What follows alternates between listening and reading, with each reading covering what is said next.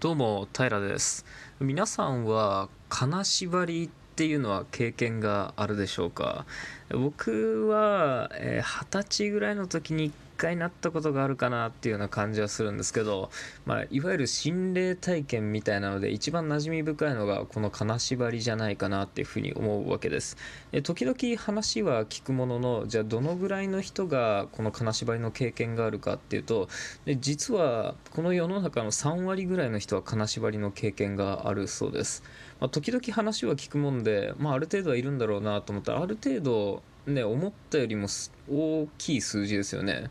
ね1クラスで言っても10人ぐらいはいるわけでしょ。まあ、そんなにメジャーな現象なのかなっていうふうにちょっと疑問は湧いたわけですけど、一応なんかアンケート結果みたいなのを見るとそういうことらしいです。で、この金縛りっていうのもいろんな現象がありますけど、基本的には結構怖い体験なことが多いですよね。まあ、例えば、そうだな、ちょっと怖い話が苦手な方には恐縮ですけども、まあ、例えば、の寝てる時に自分の上に何かが乗っかってきて体が動かせなくなってそのうちにでも目は開くわけですよね。目は開くから周りをキョロキョロと見渡すんだけどなんかその押さえつけられてる何者かっていうものは自分の目には映らないわけです。でそこからでも何かが迫ってくるような気配は感じたりとかしてでそこであのどうにか体を動かそうとするんだけどどうにもならなくってあのどうにか叫び声を上げるような感じで無理やり体を動かすともっと夢から覚めたような気分でわっと動けるようになるわけですね。そういうのが意外と金縛りっていうものなのかなっていうイメージはあります、まあ、時々あの幽体離脱みたいな経験をする人っていうのもいるみたいですんで、まあ、そういうところで、まあ、かなり現象としては広く報告されるものなんでしょう。えー、そしてこの金縛りっていうのはじゃあそういう心霊的な現象なのかっていうとそれは分かりませんが、えー、この現象っていうのは全て科学的に説明することができます。ということで今回は金縛りの科学について語ってみたいと思います。でこういう話っていうのはよく聞くと思うんですけど科学的に解明されているとか一文で片付けられていてどういうことなのかっていうのはおそらく知らない人が多いんじゃないでしょうか。これの一応ね解説みたいなのを今回してみようと思います。まあちょっと専門的な知識があるとは言えない上にこういったのは結構古くから言われてる情報なので今はある程度更新されてる情報っていうのがあるかもしれませんががその辺はぜひお教えいただきましたら訂正の記事を書きますので書く喋るまあその辺はわかんないけど、まあそんな感じで気楽にやらせていただこうと思います。まず皆さん睡眠の質というか、睡眠っていうのがある程度の周期の中で、いわゆる浅い眠り、深い眠りみたいなのを繰り返してるっていうのはおそらくご存知かと思います。えー、それっていうのは、まあ、用語に言い換えてみると例えばレム睡眠だとかノンレム睡眠だって呼ばれることがまあ多いのかなと思います。え人間っていうのは基本的に睡眠を始めた際にはまずノンレム睡眠という状態に入ります。このノンレム睡眠っていうのは体も脳みそも共に休んでるよっていう状態ですね。その状態になると体も休んでるから心拍数が少なくなります。つまりはこれによって血流が弱くなるわけですよね。これがつまりは深い眠りっていう状態です。でこれから90分ぐらいの周期で次の状態に移っていくわけですね。それが今度はレム睡眠っていう睡眠状態になります。これは体は休んでいるんだけど脳は多少活動してるよっていう状態なんですね。でこれがいわゆる浅い眠りっていう状態です。で金縛りっていうのはこのレム睡眠の時に起きます。そしてこれを科学的な用語で言うと睡眠麻痺っていう風に言ったりします。もうなんか色気のない言葉になっちゃいましたけどじゃあこれがどういう現象なのかっていうのを少しまとめていきたいと思います。まずこの現象が起きるには条件があります。まあ、条件って言ってもこれはかなり厳正ではないんですがこういう時に起こりやすいっていうことですね。えー、例えば普段行わない運動っていうのをした時あとはまあ、つまりは肉体にあの過度な負担をかけた日とかっていうのには起こりやすいです。であともう一つ条件というかこれが入ると急激に発生しやすいっていうのがある程度長い時間昼寝をした時っていうことになります。で肉体疲労がある時とかにあのまあ、原因この睡眠麻痺が起きる一番の原因っていうのがこのさっきレム睡眠とノンレム睡眠の周期っていう話をしましたけどこれがずれた時に非常に発動しやすいっていうのがこの金縛りっていうやつなんですね。であの先ほど言った通りそのレム睡眠っていうのは体は休んでるんだけど脳は活動しているっていう状態なわけですよ。つまりはあの体が眠りについてるんだけど脳が覚醒状態に入っちゃった時にこの金縛りっていうのは起きるわけですね、まあ、その辺っていうのは皆さんおそらく直感的な理解はしてるんだろうと思います。なんだけどじゃあまあこの金縛りにあった時に多くの場合には恐怖体験として認識されることが多いと思うんですよ。これの原因っていうのがどこにあるんだろうかっていうところについてもう少し深掘りしてみたいと思います。でここでもキーになるのはやっぱり脳の働きなんですね。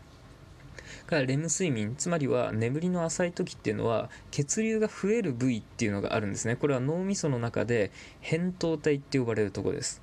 でここがあのどういう働きをしてるのかっていうと僕らっていうのは恐怖を感じたりするじゃないですか。これっていうのはあの恐怖の感情っていうものがあるですわけですけどこれを作ってるのがこの扁桃体っていう部分です。ここが血流が増えるとあの活動が活発になってそれで強い恐怖っていうものを生み出し始めるんですね。でその時に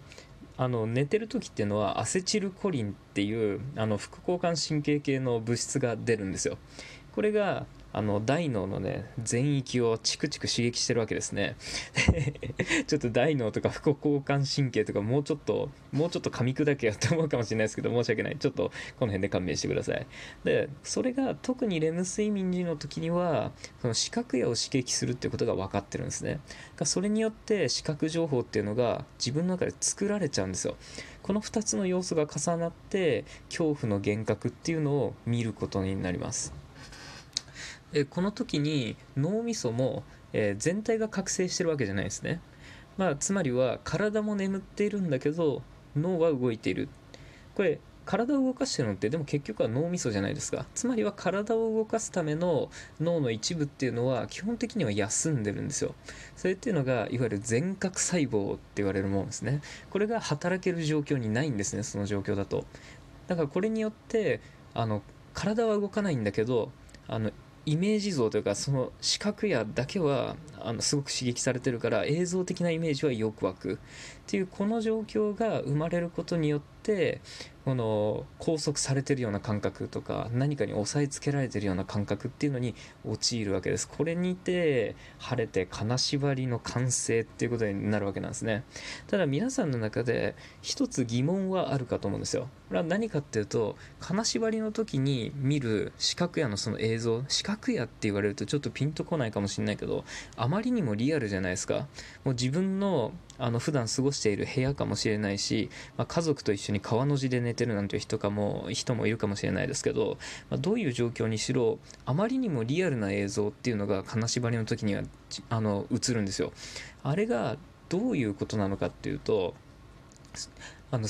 えーと、いわゆる幽体離脱的な感覚とかも意外とあったりしますよね。これはどういうことかっていうと入眠次元核っていうものを見てるんですよ。入眠次元核です。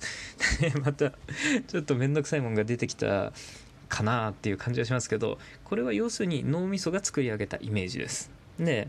脳みそが作り上げたイメージっていうのでさっきまでの話を振り返るとそんなに強い感じはしないですよね。だからあまりにもリアルっていうところに対して説明していないような感じはするんですけどこれがどういうものかっていうのをイメージしやすい言い方をすると夢の上位互換です、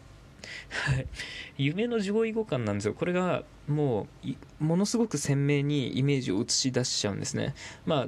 たまに同一視したように語られるので明晰夢とかああいうのがあったりしますけどああいうのとはまたちょっと違いますね。単純に夢っていうのが情報整理としてうんぬんかんぬんとか言われるのと、まあ、またちょっと違ってそれから現状の自分が認識しやすいものについてものすごく強く見ちゃうっていうのがこの、えー、入眠次元核ってやつです。微妙に名前忘れかけたな。でこれの厄介なところっていうのはほとんどの場合これによってイメージ像を見てしまった時って幻聴を伴うんですよ。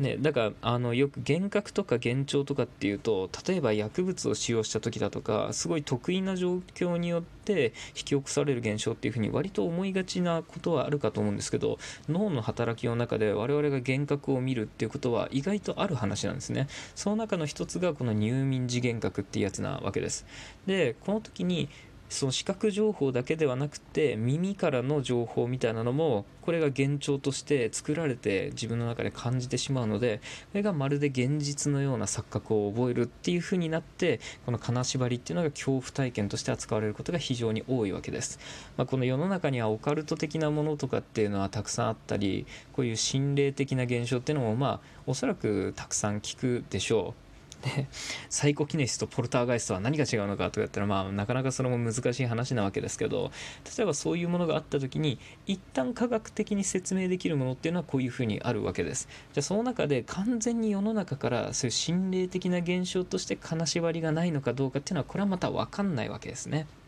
はい。ということで、あの、なぜ科学的な説明をして皆さんを安心させた後に、オカルト的な要素を持ち出して煽るのかっていうと、それはまあまた難しいところなんですけど、まあ、科学っていうものが全てを根底から説明するという気概があまりないものですから、だからそういうような可能性っていうのも完全にこれで否定できるものではないんだよっていうところを一旦示したところで、あでも僕は金縛りっていうものはね、結構チープな感じがするんですよね。なんかに、あの、以前どこかの収録で言った気がしますけど僕は純粋に想像することによって自分の中から生み出される恐怖みたいなのっていうのをすごくあのピュアなものだなというふうに思ってて大切に思ってるわけなんですけどそれとなんか若干事情が変わってるような感じがして僕はこの金縛りっていう状況をオカルト的に解釈するっていうのはあまり好きじゃないんですね。まあ、これは好みの話ですから別にそれが正しい云々っていうのを語るようなね説得力を持たせるような言葉ではないんですが、まあ、そんな風に思っていたりはします。ということでなんとなく金縛りになるんだよなっていうような人がいたりとかそれは恐怖体験と考える感じる前にどうやらあの自分の生活習慣だとかっていうところを見直すと、えー、多少は軽減されるものなのかもしれません。ということで、えー、本日はこんなところです。ということで、平でした。それではまた次回お会いしましょう。バイバイ。